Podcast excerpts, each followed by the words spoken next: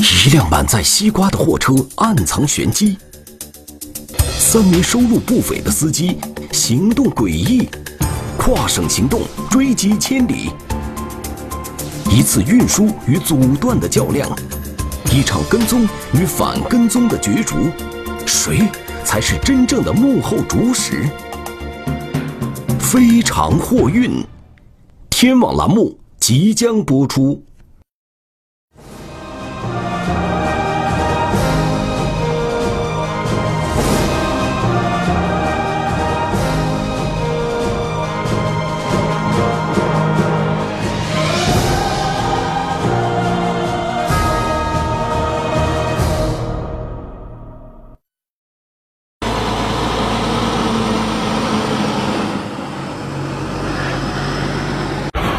你好，请出示行驶证、驾驶证。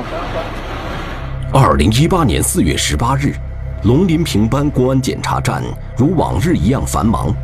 作为环桂环雍交界警方查控的重要平台，每天从云南贵州单向进入广西的有一千二百辆汽车左右。在工作人员的队伍里，广西梧州禁毒支队的侦查员秘密地潜伏其中。这是他们最重要的拦截点，他们的目标是一辆悬挂玉林牌照、满载西瓜的大货车。目的地就是百色，因为我们在这个云南回到广西的必经的地方，肯定就是百色。百色卸了东西以后呢，他可以马上就回我们广西梧州了，这就比较方便。从梧州藤县到南宁，再到云南瑞丽。侦查员一路追踪这辆异常的货车和司机，在他们返回梧州的路上，专案组决定收网。我们是全程的进行监视，预防他在进入我们这个拦截点之前，收到什么风声以后啊，汽车也逃跑，或者是在我们拦截的时候冲卡。然而，凌晨十二点的时候，检查站还没有出现这辆车的踪影。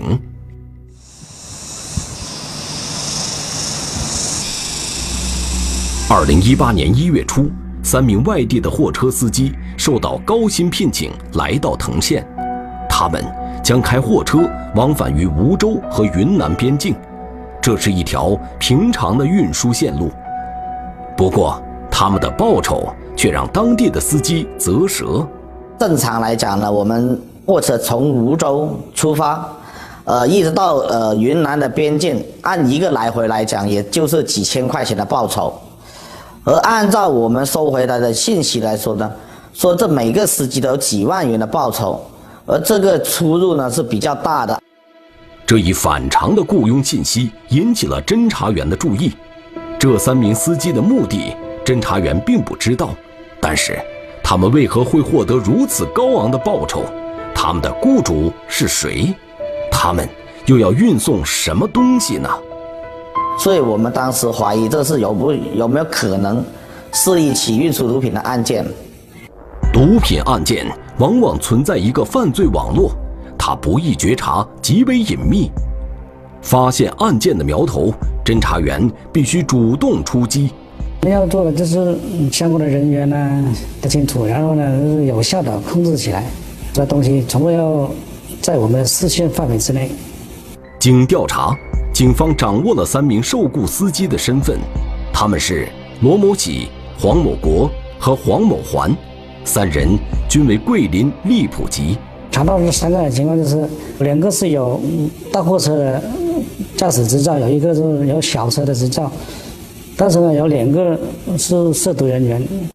涉毒行为加重了警方的怀疑，侦查员开始对这三人进行秘密监控，没想到。这一盯就是两个多月。三月二十日，侦查员跟随司机罗某喜来到梧州市藤县的一个停车场。罗某喜在这里与一名男子进行了短暂的交谈，并从他手中接过一把车钥匙。这时，另一名司机黄某国也出现了。他们共同走上停车场，一辆尾号为九九六七的玉林牌照大货车。看到他们上车，送钥匙的男子离开了停车场。这名男子是谁？罗某喜和黄某国又会把大货车开到什么地方去呢？侦查员兵分两路，一路对这名送钥匙男子进行调查，一路对罗某喜和黄某国进行跟踪。中途他往玉林的方向，还到一个服务站，休息了大概两个小时，然后他就直往玉林的方向走。我们一路跟随大货车就到玉林，然后看见他停进一个大停车场。侦查员注意到，从藤县到云南，如果按正常路线行驶，不应该经过玉林市。那么，这辆大货车在空载的状态下绕到玉林的目的是什么呢？我们当时的第一个反应是车辆或许有问题，去维修吧，是吧？对，玉林它什么？广西来说，它是一个比较大的物流市场嘛，而且修车业也比较发达。然而，出乎警方意料的是，罗某喜和黄某国两人并不是来这里修车的，而是径直去了玉林市车管所，就是把原来的呃牌照更换了成新的，呃一个新的户主，再更换新的牌照。然后那辆大货车就在那边大概停了呃呃几天吧，就把原原生那个九九六七换成二五六二车牌。通过排查，侦查员确定新户主刘某与这个案件并无关联。如果大货车经常前往边境地区，那么他的车牌信息会有详细的记录，也很容易被警方掌握。变更车号显然是一个伪装行为。侦查员不能判断这是怎样的一起案件，却可以看出对手的狡猾。与此同时，另外一路侦查员也查到了送钥匙男子的信息，他叫廖某强，也是荔浦人。不过，户籍信息却显示他的户籍因重复登记信息已经被注销了。吊销之前呢，他是迁去了藤县，呃，经过我们呢就当地的去访查。廖某他原来原祖籍他是藤县的，后来呢就跟着家里面的人呢就搬到了荔浦，现在由于这个各方面的政策原因嘛，他又把这个户口呢迁回了藤县。可是，侦查员并没有在藤县的户籍系统中找到廖某强的名字，难道说廖某强更名改姓了？侦查员通过对廖某强家庭关系进行排查后发现，廖某强的母亲姓廖，父亲姓黄。这个廖某强现在很可能改名为黄某强了。户籍照片基本上一样的。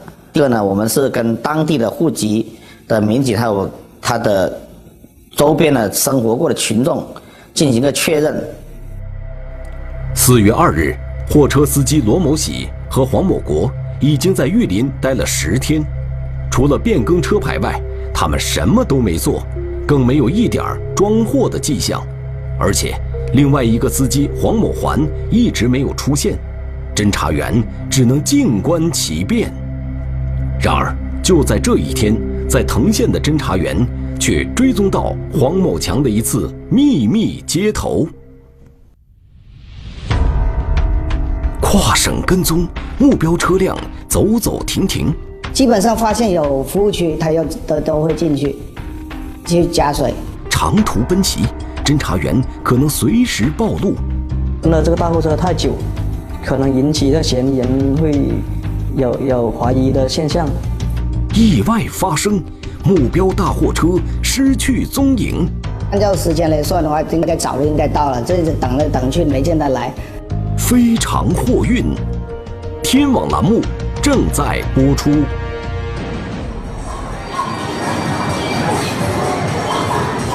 二零一八年四月二日，黄某强来到藤县园岭街。中午十一点多的时候，一名行色谨慎的男子出现了。这个人，侦查员并不陌生。这个叫秦某平，是我们正在一直在监控的一个对象。他也是一个呃涉毒团伙里面的人员。三名货车司机和黄某强、秦某平，他们之间有什么关联？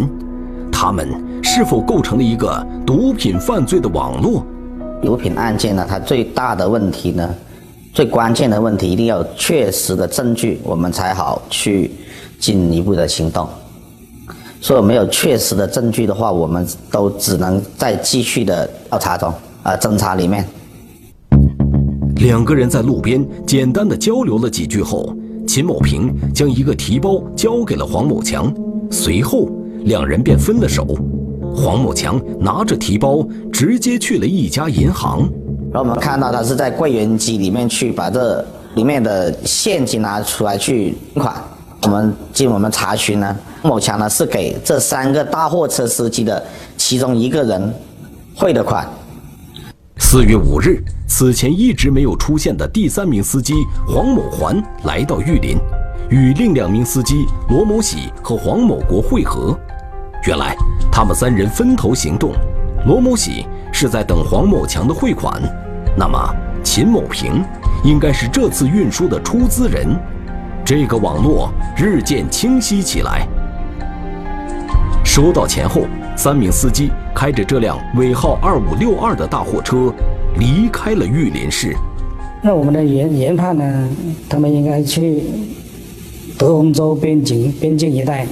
然后他一辆空车一出发，宁方向走，我们跟随到他到到南宁。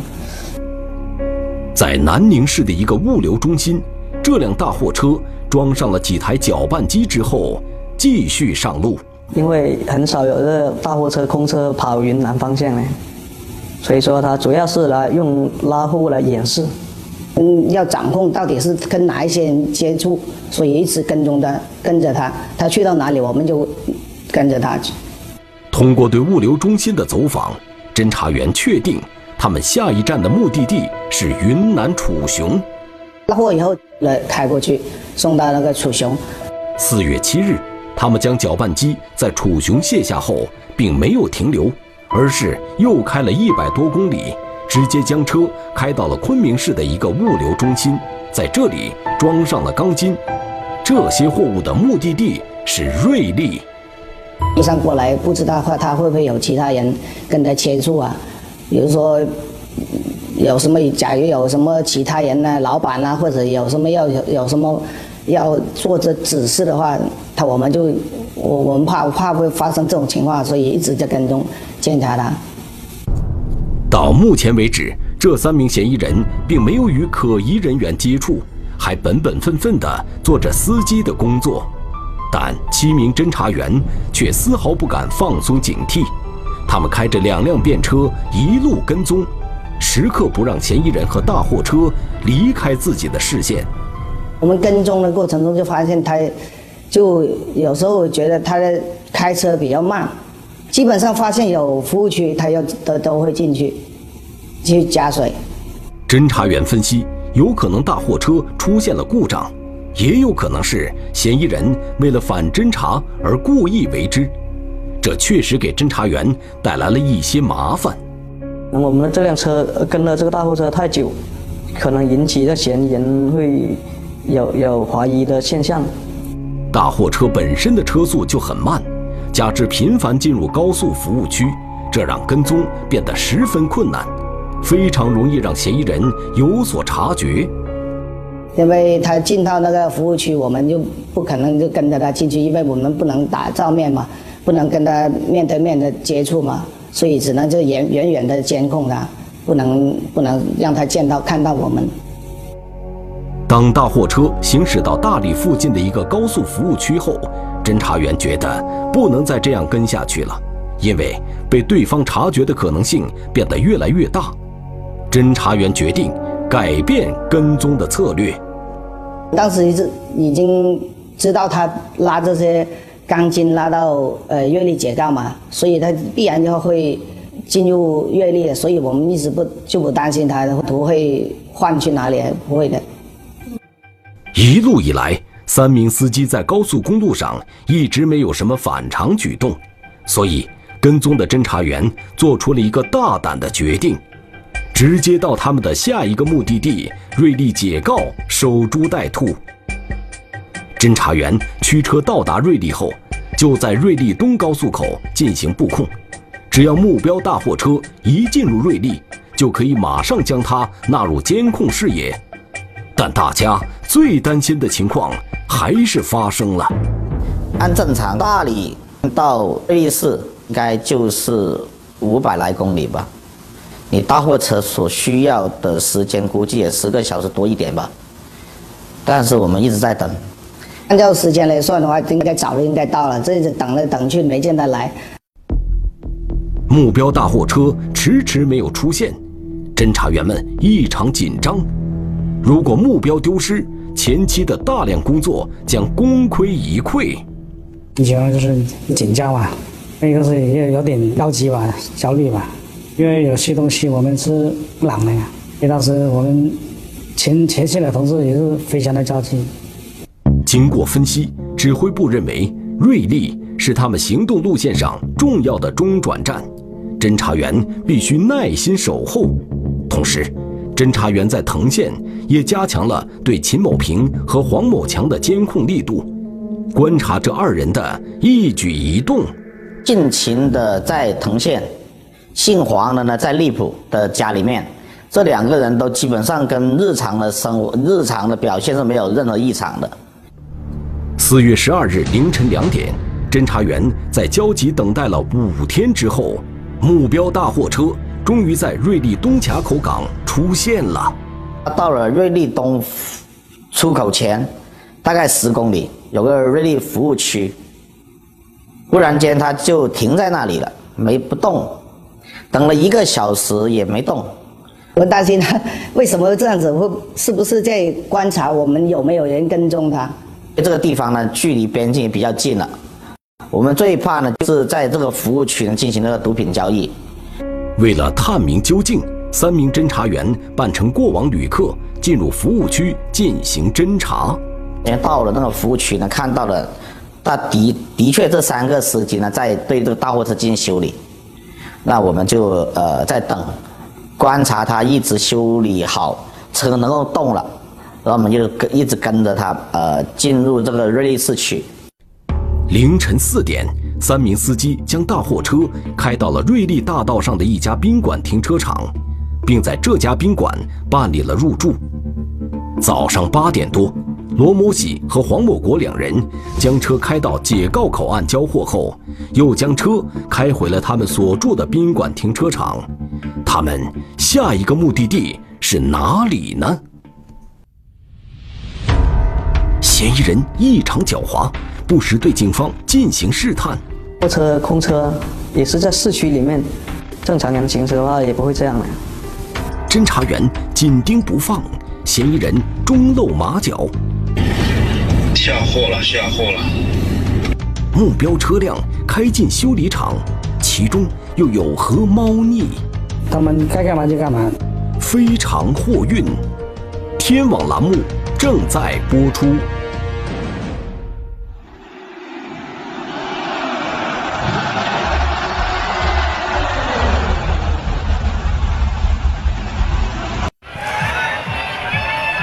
二零一八年四月十三日，正赶上傣族的泼水节，瑞丽的街头热闹非凡，到处是欢乐的人群，这给监控带来了许多干扰。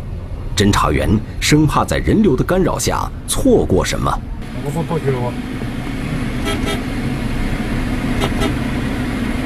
三名司机一直待在宾馆里没有动静，直到下午两点。罗某喜和黄某国两人走出宾馆，将大货车从宾馆停车场开出来，停在了宾馆附近的马路边上。有一台出租车停在他前面，不管是来接人的，接两个年轻的男人。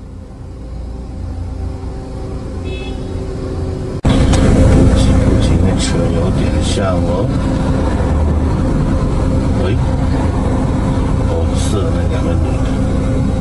两名司机坐在车上，一直没有下来，似乎在等待什么。而远处躲在车内的侦查员正屏息凝神地监视着目标。街上来来往往的欢乐人群，对他们来说仿佛是无声的。这一刻，连时间也好像静止了。直到下午六点多的时候，大货车突然启动了，开始在瑞丽市区内漫无目的的转了起来。呃，发现这是很不正常的行为，因为你一个空大货车空车也是在市区里面，正常人行驶的话也不会这样的。侦查员驾车远远地跟在大货车的后面，在市区内转悠了将近两个小时后，大货车又停靠在了瑞丽大道的路边，而这个停靠地与他们下午停车的地点相隔两公里左右。车上的罗某喜和黄某国还是没有动静。呃，晚上的八点半钟，呃，大货车里面忽然之间就是看到了黄某国冲了下来。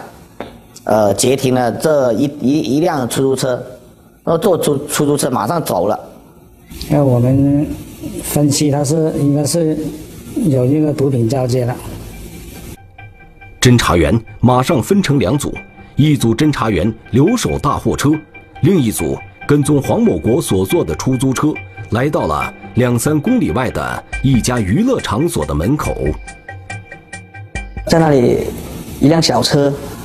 小车前面那个挡风玻璃那个挂雨刮器那里，拿了拿了钥匙，就把那个小车又往回开。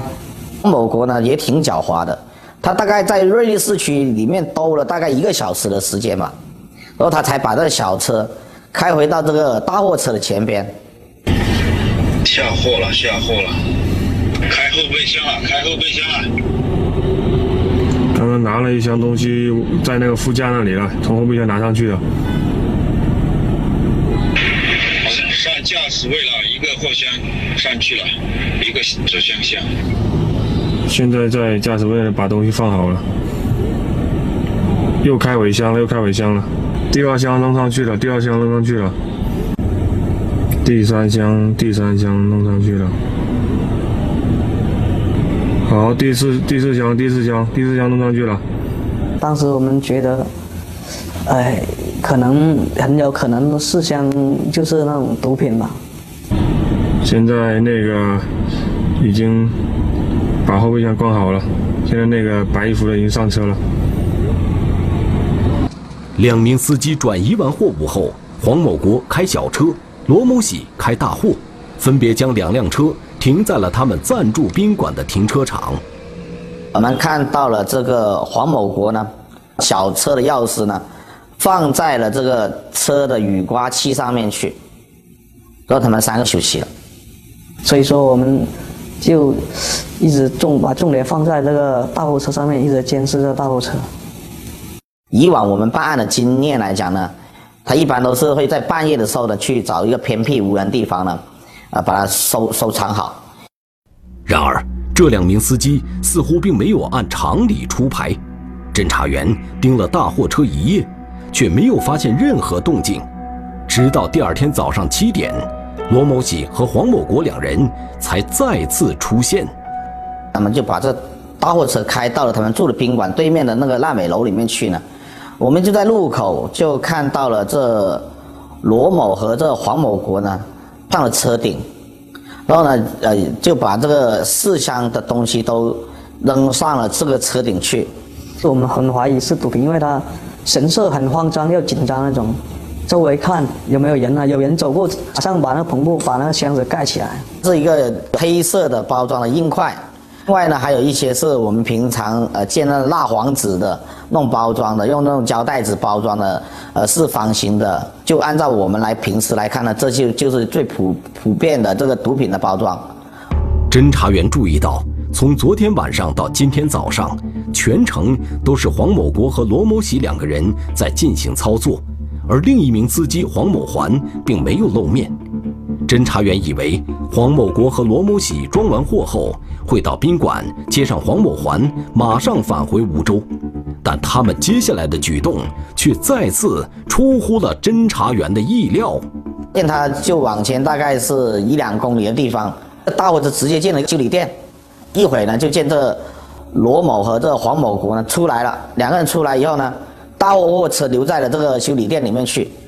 他们为什么要把大货车开到修理店来？是车真的有故障要修理，还是这个修理店里另有什么猫腻？侦查员不敢大意，一组侦查员留在修理厂附近盯住大货车，另一组则盯住两名司机的动向。他们该干嘛就干嘛，就是说，嗯，我们是帮他守这个车，我们要观察，我们要就是说要要盯着这个车，因为我们营业员呢的东西已经全部放进去了，我的同志呢就轮流来看那个车，那两个司机呢他也是嗯随意的过来看一下，看看那个车修好了没有啊之类的。当他们回到宾馆的时候，我们就发现了在停在门口，原来那个昨晚送东西过来那小轿车不见了。啊，可能是就是我们就是去，呃，观察那边的时候，这个车被人家悄悄的开走了吧。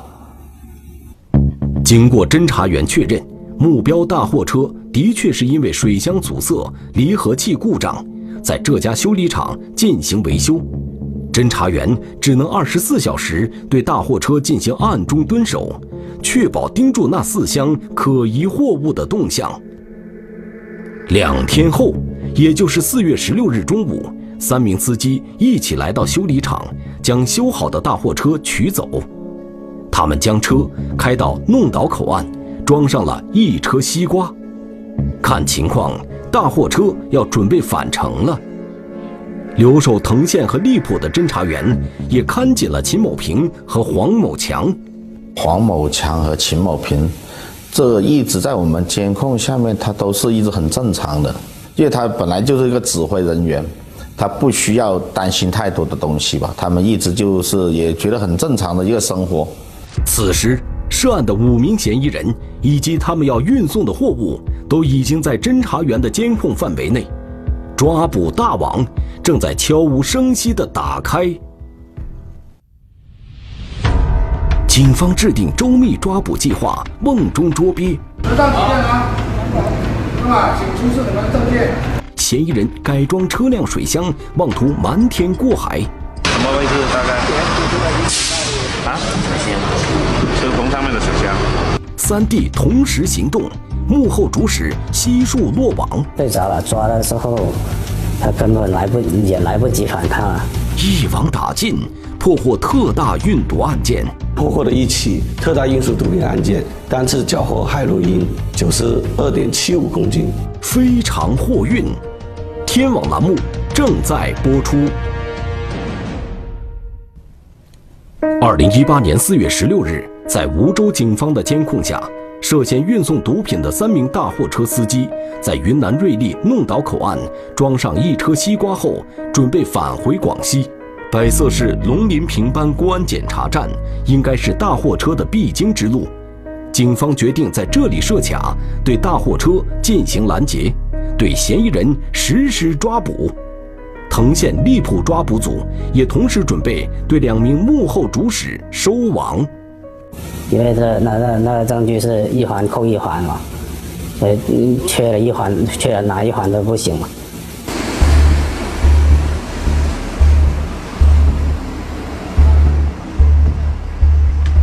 二零一八年四月十八日凌晨，目标大货车。缓缓开进了龙林平班公安检查站。车上几件啊？请出示你们证件。请下来吧，拿证件下来啊。三名司机毫无防备，刚一下车就被早已埋伏在两侧的特警控制住了。警方随即对这三人进行了审讯。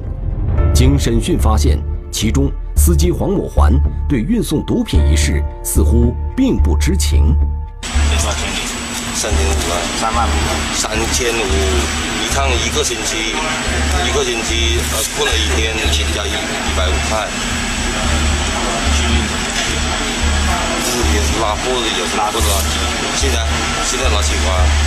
这也解开了侦查员心中的一个疑惑：为什么之前在搬运毒品时？一直是罗某喜和黄某国两个人行动，黄某环始终没有出现。罗某和黄某当时两个人已经心里马上就崩溃了。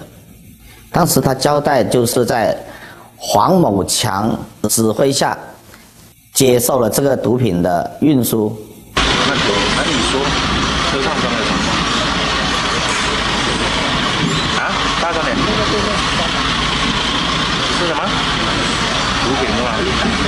在对司机进行审讯的同时，警方对大货车进行全面的检查。打得开吗？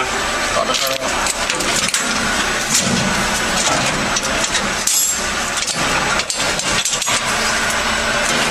这要叫什么东西？西瓜。西瓜。最终，黄某国交代，他和罗某喜两人将运送的毒品藏匿在了经过改装的水箱里。放在什么地方？在车棚上面。什么位置？大概？啊？水箱。车棚上面的水箱。从哪里放进去的？啊？水箱上面。水箱上面是是在哪？水箱上面的开口在哪里？在车顶上面的木板。把车顶上面的木板撬开，就看得见了。那要取从哪里取？也在那里取。也在那里取。侦查员爬到了大货车顶，在驾驶室与车厢之间有一个自制水箱，一块木板盖在上面。我都闻到闻到气味，你那闻没闻到吗？我好像也闻到一点，很大的气味啊！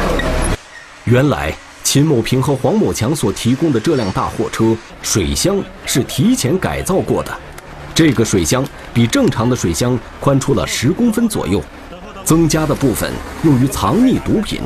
改装水箱上用篷布盖着，如果不仔细看，一般人很难从外观上看出破绽。运毒司机人赃并获，而身在利库的黄某强也已经在睡梦中被专案组抓获了。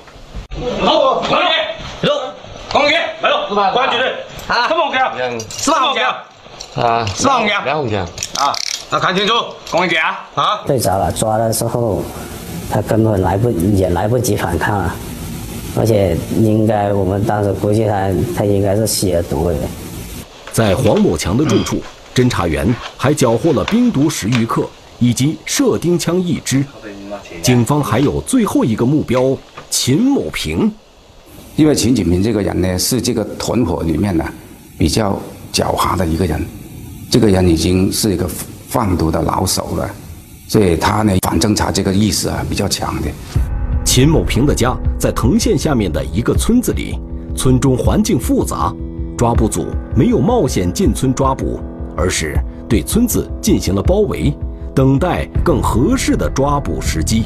所以我们就采用外围包，从过村的路口，所有路口我们都有有人在那里蹲守，他就想要红中女孩子就憋了。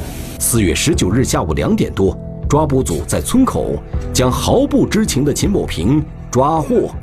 他就说帮他找人，找人去做事，他说给三十万。后来我就是和罗明喜说，和那个王大帝说，两个人说，我就说老板给十五万，就是他老板要要三四个人去做事的，你们能不能找得到人去做事？后来他们就答应能了。至此，两名幕后主使和运输毒品人员全部落网。经过对藏匿在大货车内的毒品进行清点检查后，警方确定，这次查获的毒品为高纯度海洛因。破获了一起特大运输毒品案件，单次缴获海洛因九十二点七五公斤，这破了广西近年来单次缴获海洛因的新纪录。打击毒品犯罪是每一名缉毒警察的天职，毒品一日不绝，禁毒一刻不止。